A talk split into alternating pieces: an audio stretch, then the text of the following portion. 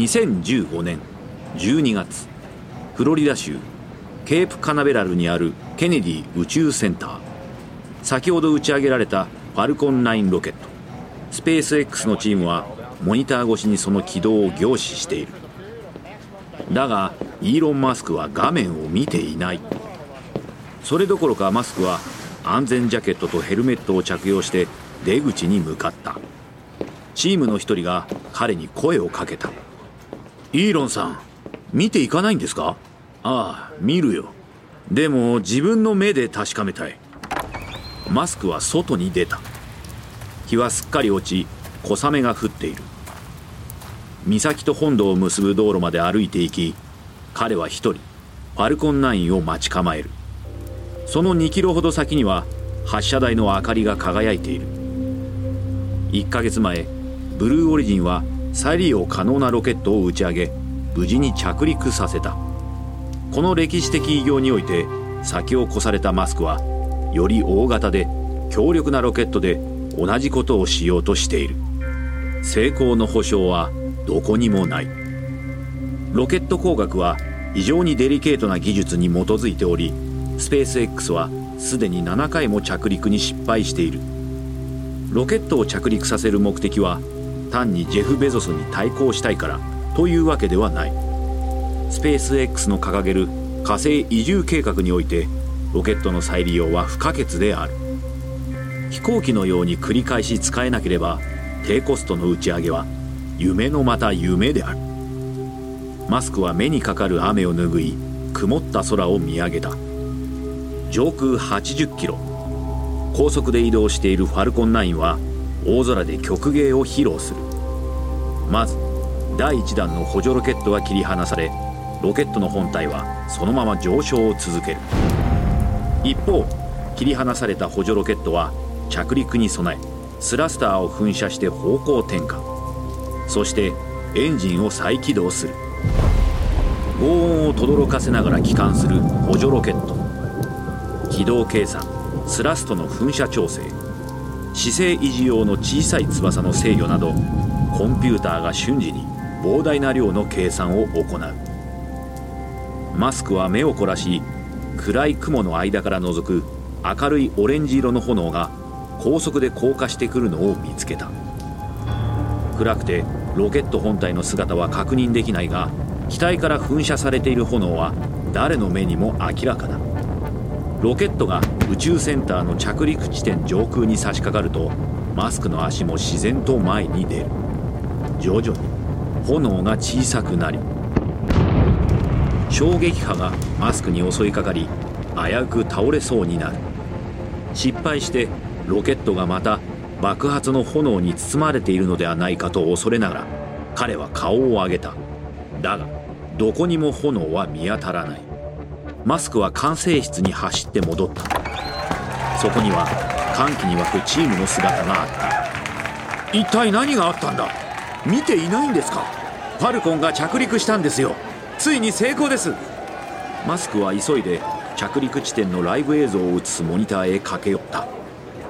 15階建てのビルに匹敵する高さのロケットブースターが堂々と立っていた。爆発音と衝撃波の正体は高速効果によって発生したソニックブームであった。マスクはスマホを見た。彼のツイッターはお祝いメッセージであふれ返っていた。その時ブルーオリジン創設者ジェフ・ベゾスからのツイートが目に入った。ファルコンの準軌道ブースター着陸おめでとう。これで君たちも仲間入りだね。ブルーオリジンが先を行っているとわざわざ公言するようなベゾスの投稿にマスクは顔をしかめた。だが彼自身があえて何かを言い返す必要はなかった。ツイッター上のファンたちがおもちゃロケットのくせに嫉妬に燃えてアンチ投稿する男とベゾスを非難した。しのぎを削る激しい戦いはまだこれから。ロケットの着陸はその序章に過ぎない。次にマスクそしてベゾスの両者はそのロケットが実際に再利用できることを証明しなければならない。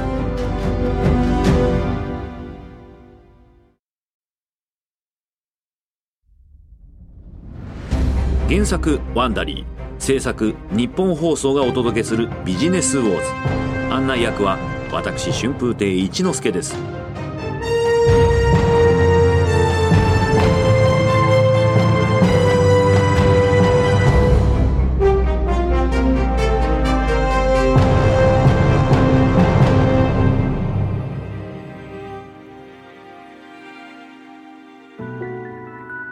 前回のエピソードでは各社とも波乱の展開を迎えました。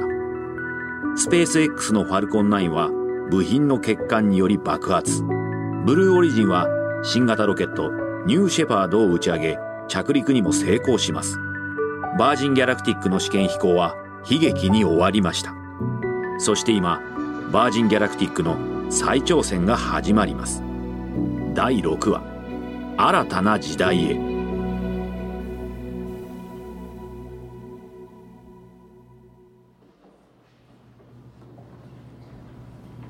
2016年2月カリフォルニア州モハーベ砂漠。バージンギャラクティックの格納庫は汽車でごった返している。照明は薄暗く格納庫の真ん中には巨大なカーテンがかけられている。物理学者スティーブン・ホーキング博士の電子化された声が響き渡る。私は宇宙に行くことがずっと夢でしたしかしそれは言葉の通り夢に過ぎないと思っていました。15ヶ月前バージンギャラクティックの機体が空中分解。それによりテストパイロット1人が死亡。1人が重傷を負った。それ以来彼らは社内の宇宙船開発部門を見直し安全性をさらに強化するようになっていた。そして今宇宙開発競争の表舞台に再び戻ろうとしていた。私たちは宇宙における新しい時代を迎えておりこれにより新たな結束が生み出されることを願っています。宇宙に出ることは我々を団結させるのです。地球上ではかなわないような国家間の協力が宇宙ではできるのです。ホーキング博士のスピーチが終わると巨大なカーテンが開かれた薄暗い照明の中レンジローバーが牽引するロケット飛行機がその姿を現す。尖った機首滑らかな機体弧を描く翼に描かれたバージンのロゴが徐々に見えてきた。すると照明が明るくなりジーンズにレザージャケットを着たバージンギャラクティックの創業者リチャード・ブランソンがレンジローバーのサンルーフから体を出して立っていた。65歳の億万長者であるブランソンは大きな笑みを浮かべ来場者に投げキッスや手を振ったりしている。だがショーの主役は彼ではない。人々の熱い視線は彼の後ろにある宇宙船 VSS ユニティに注がれている。これはバージンギャラクティックの改良された最新型宇宙船。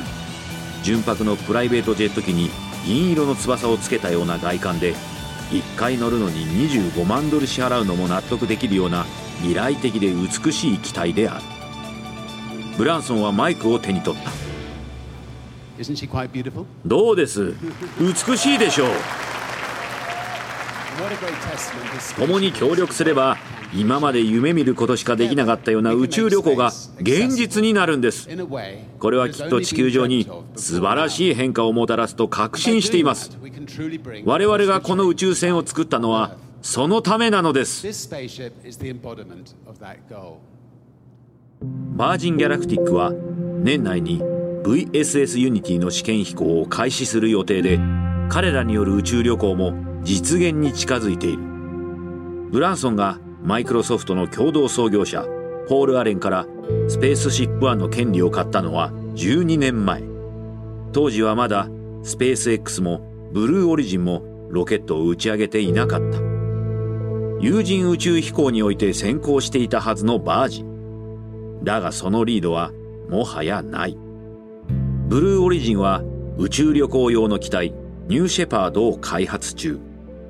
ボーイングとスペース X は NASA の宇宙飛行士を国際宇宙ステーションに送り届けるカプセルをそれぞれ開発している。民間企業が初めて人間を宇宙へ送り出す競争において各企業はあと少しのところまで来ている。だがバージン・ギャラクティックが痛感したようにこの戦いで勝利するのは果てしなく難しい。2016年9月フロリダ州ケープカナベラル。スペース X の発射場で次に打ち上げられるファルコン9に燃料が充填されている。管制室で一人の技術者が腕時計を見る。燃料を充填している間は発射台に立ち入ることは許されないことになっている。彼はそばにいる担当者に声をかけた。あとどのくらいかかりますか？早く現場に戻ってエンジンテストの準備をしたいんですが邪魔するなと言わんばかりの顔で担当者は答えた。あああと1時間ぐらいだな。スペース X はいつになく急いでいた。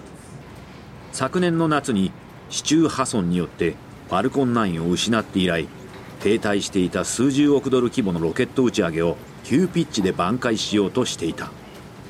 遅れを取り戻すため彼らは作業時間を延長することで打ち上げスケジュールを短縮した。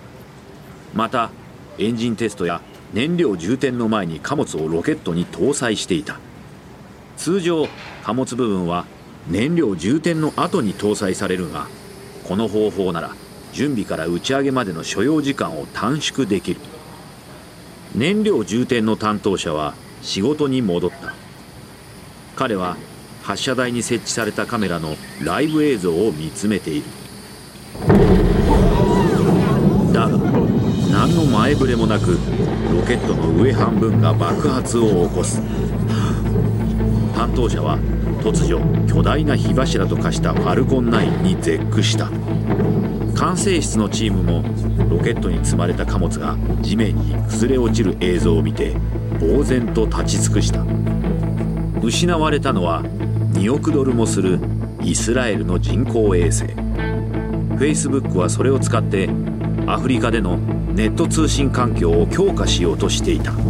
だが目の前でその人工衛星が落下し大爆発とともに消え去った。ケープカナベラルに巨大な地響きが鳴った。8キロ離れていた人も地面が震えるのを感じ発射台からは分厚い黒煙が舞い上がっていた。被害が甚大なのは誰の目にも明らか。衛星を作った会社は利用者を失い保険では賄いきれない数千万ドル規模の損失を被る。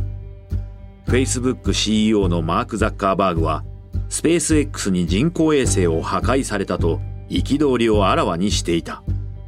顧客の貴重な貨物を先にロケットに搭載させてしまうというスペース X の拙速な判断は宇宙開発関係者を激しく動揺させた。発射台も全壊していた。修復には数ヶ月かかる見通しでスペース X の打ち上げ予定はさらに遅れることになる。この事故はユナイテッド・ローンチ・アライアンスにとって追い風となる。彼らは打ち上げ成功の連続記録で自分たちの設定している高い価格の裏付けとしてきたが、その説得力はさらに増した。スペース X は混乱していた。そもそも超低温の燃料を充填している最中にロケットが爆発するようなことはありえないはずだ。人為的な可能性も疑い出した。ファルコン9の爆発から2週間後、ケープカナベラル。ユナイテッドローンチアライアンスの建物の受付で、スペース X の社員が施設の責任者を出すように要求している。責任者がスペース X の男に向かって歩いてきて、握手のために手を差し出した。こんにちは。先日の爆発事故は非常に残念でしたね。でも、怪我人が出なくて本当に良かった。ですね。責任者は一瞬止まった。スペース X の男は彼が差し出している手を完全に無視している。仕方なく腕を下げた。えー、っと、それで本日はどのようなご用件で？スペース X の男は責任者の目を睨みつけて言った。屋上を見せてください。ここの屋上ですか？私たちはロケットの残骸から銃で撃ち込まれたような跡を見つけました。そして爆発の直前に小さな発砲音のようなものも音声記録に残っていました。すみません。それと私たちにどのような関係が？もしかして私たちが妨害工作をしたとでも？証拠を確認するだけです。屋上を見せてください。何を言ってるんだ？言いがかりにも程があるぞ。屋上を調べれば済む話だ。ふざけるな。そんな陰謀論のためにお前を屋上に行かせるなんてできるわけないだろ。なんなら空軍に屋上を点検させてこの馬鹿げた疑惑に決着をつけようじゃないか。とにかく今すぐこの建物から出て行け。数週間後真相が判明した。爆発の原因は屋上のスナイパーなどではなくヘリウム容器の欠陥による液体酸素の容器への侵入だった。その結果摩擦だけで燃料が引火。爆発する状態になっていた。スペース X のつまずきを尻目にブルーオリジンは躍進を続ける。2016年10月テキサス州西部の砂漠。ブルーオリジンのニューシェパードは再び発射の時を待っていた New Shepard has cleared the tower. There you have it, a spectacular launch of New Shepard, live from West Texas. ブルーオリジンが最初に再利用可能なロケットを打ち上げてから11ヶ月が過ぎていたそれ以来ジェフ・ベゾスはニューシェパードをさらに3回打ち上げ着陸させていた毎回完璧な打ち上げと正確な着陸を見せつけたそしてこのロケットは最後となる5度目の宇宙へと旅立とうとしている。だが今回のミッションは打ち上げと着陸だけではない。ロケットの最上部にはブルーオリジンが宇宙観光客に無重力体験をさせる予定の旅客カプセルが乗っている。来るべき日に向けて彼らは異常が発生した際にカプセルの自動脱出システムが正常に作動するか確認する必要がある発射から45秒後試験が開始された旅客カプセルは7万ポンドの水力でスラスターを噴射高速で移動するロケットから分離して瞬く間に遠くへと離れていった There it is, 70,000 pounds of thrust pushing that crew capsule at 400 miles an hour. When the B 3 engine remains on, the booster continues to space. カプセルはロケットから十分に離れてからパラシュートを展開し静かに地球に舞い戻った。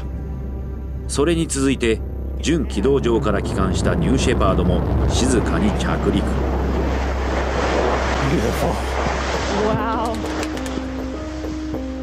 実験成功によりブルーオリジンは次のステップであるニューグレンと呼ばれる巨大ロケットの建造に向けて準備を進める。地球を周回した最初のアメリカ人ジョン・グレンにちなんで名付けられたこのロケットはマスクのファルコン9より24メートル高いものになる。もちろんベゾスだけが巨大なロケットを作っているわけではない。2018年2月ケープカナベラルのケネディ宇宙センター。スペース X は新型ロケットを打ち上げようとしていた。名前はファルコンヘビー。その名の通り巨大なロケットだ。高さは70メートルもあり重さは約1600トン。背の高い中央ロケットとその両脇に取り付けられた2本のファルコン9第1弾補助ロケットで構成されている。この3つのロケットを組み合わせることにより20トンを超える大きな貨物を運ぶことが可能になる。しかもスペース X はどの打ち上げロケットよりも低いコストでこれを提供できるようにした。ファルコンヘビーの打ち上げは1回につき9000万ドルからの価格が設定されている。これはユナイテッド・ローンチ・アライアンスの同タイプのロケットデルタ4ヘビーの3分の1の価格である。だが価格以前に無事に飛べることを証明しなければならない。カリフォルニアにあるスペース X 本社では従業員たちが興奮した面持ちでカウントダウンに参加していた。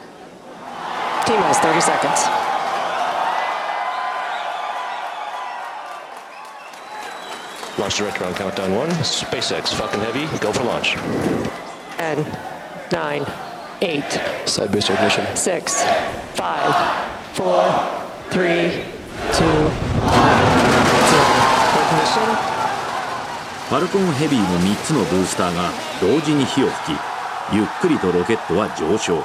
1973年以来アメリカから打ち上げられた最大のロケットである。だがこれは序章に過ぎない。宇宙に到達したファルコンヘビーの2機の補助ロケットは切り離されフロリダに引き返した。補助ロケットが着陸へ向かう中背の高い中央ロケットが軌道に乗る。そして遊び心あふれる積み荷が姿を現す。それは宇宙飛行士のマネキンがハンドルを握るテスラの真っ赤なオープンカー。この車は地球を周回した後再びロケットエンジンが噴射され太陽の周りを何百万年も回り続ける軌道に遠く飛ばされる。この宇宙規模のプロモーションは世界を驚かせスペース X とテスラは世界中の SNS やテレビニュースを賑わせた。今日午後スペー.ス X は世界で最も強力なロケットを打ち上げました。これは彼らにとって大きな一歩となるでしょう。では今まさに宇宙で起きていることを生中継でお伝えしましょう。画面に映っているのはなんとイーロン・マスク所有のテスラロードスターです。ハンドルを握っているのはスターマンと呼ばれているマネキンくんです。一方で切り離されたファルコンヘビーの2機の補助ロケットはケープカナベラルに無事着陸。次に人々の注目は背の高いファルコンヘビーの中央第1弾ロケットの行く末に集まっている。時速480キロという速度で地球に向かっていて、海上のプラットフォームへ着陸する予定となっている。だが、中央ブースターはロケットエンジン点火用の燃料を使い果たし、着陸を制御する能力を失っていた。ロケットは着陸プラットフォームから90メートル離れた海上に勢いよく叩きつけられた。それでも、この結果はスペース X にとって大勝利である。彼らは新型ロケットの打ち上げを成功させ、世界の注目を勝ち取った。その上、2機の補助ロケットを着陸させた。燃料がもう少しあれば、中央ロケットの着陸も成功していたであろう。マネキンの宇宙飛行士を宇宙に打ち上げた今、スペース X はさらに大きな野望である本物の宇宙飛行士を宇宙に送る準備を始めていた。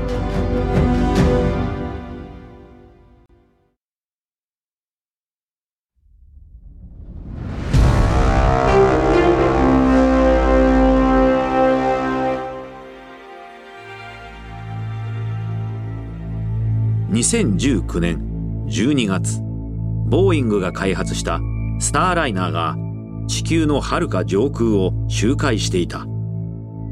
スターライナーは円錐形のカプセルでアメリカが再び自力で人間を宇宙に送り込むことを目標に開発が進められている。今回はこの機体初となる軌道上の試験飛行。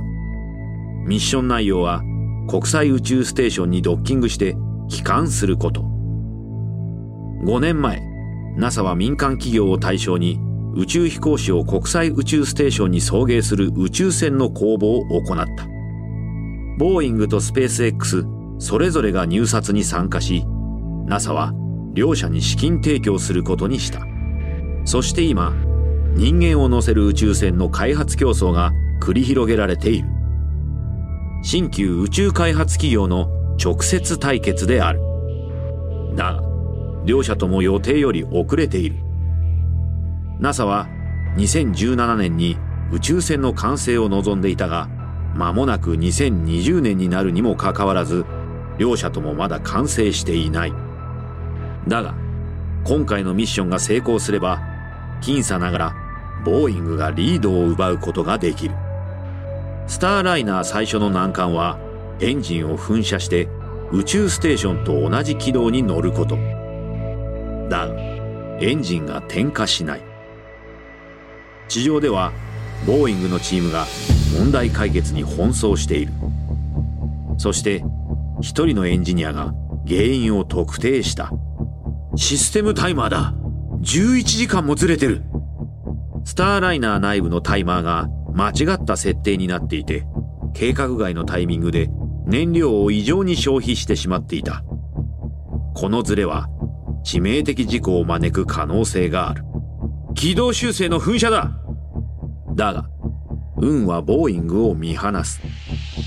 その時スターライナーは2つの通信衛星の死角を通過中だった。電波が弱い場所にいる携帯電話と同じように速やかな情報伝達ができずカプセルへの指令アップロードが遅れた。噴射コマンドを送り終わる頃にはスターライナーはすでに多くの燃料を消費していて宇宙ステーションとドッキングするための分を残していなかった。スターライナーが引き返す中 NASA のジム・ブライデンスタイン長官は記者会見でこのミッションの意義と成果を強調した。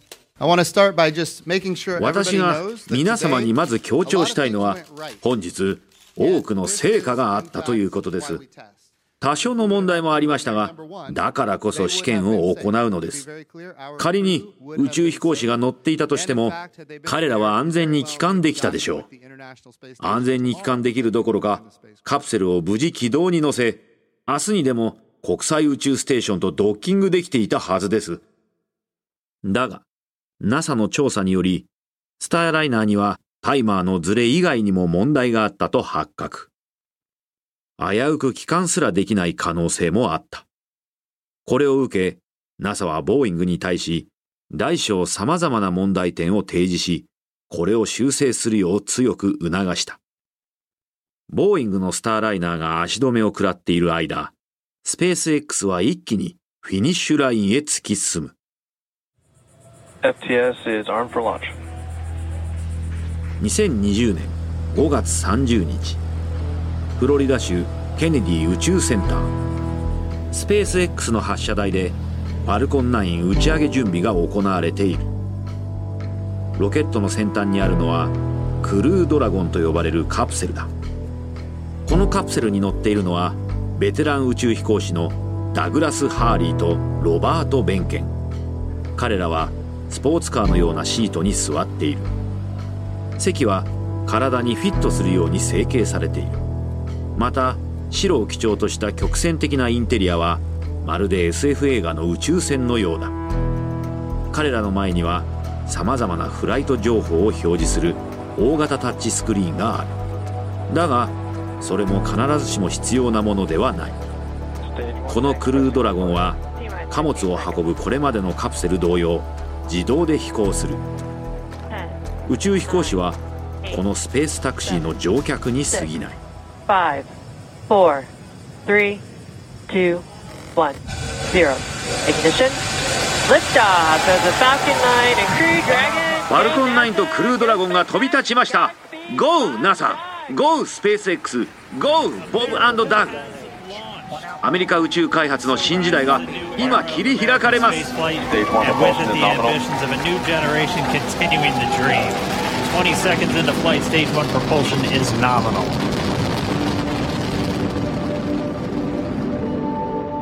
6時間後クルードラゴンは国際宇宙ステーションとドッキングした。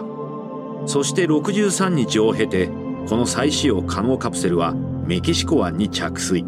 宇宙飛行士たちを無事に帰還させミッションを完了させた。感極まったイーロン・マスクが報道陣に答えた。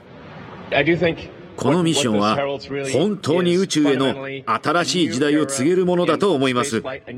まもなく我々は月に行って月面に基地を作ります。そして火星に人間を送り人類が他の惑星でも暮らせるようにします。宇宙開拓への新時代に突入したのです。20年前、イーロン・マスクは退屈しのぎの道楽で宇宙開発を始めた大富豪だと思われていた。だが今や彼は宇宙産業をリードする存在となった。ボーイングやユナイテッド・ローンチ・アライアンスのような巨大企業をスペース X はその革新性で凌駕した。NASA 国防総省そして大統領からの信頼も勝ち取ったそして何よりも民間企業として初めて人間を宇宙へ送り出した。だがそれ以上に彼が始めた宇宙開発事業は人々の心に眠るアポロ時代の輝かしい夢を再び呼び起こした。人類は再び星空を見上げその先に続く夢と冒険に思いを馳せるようになった。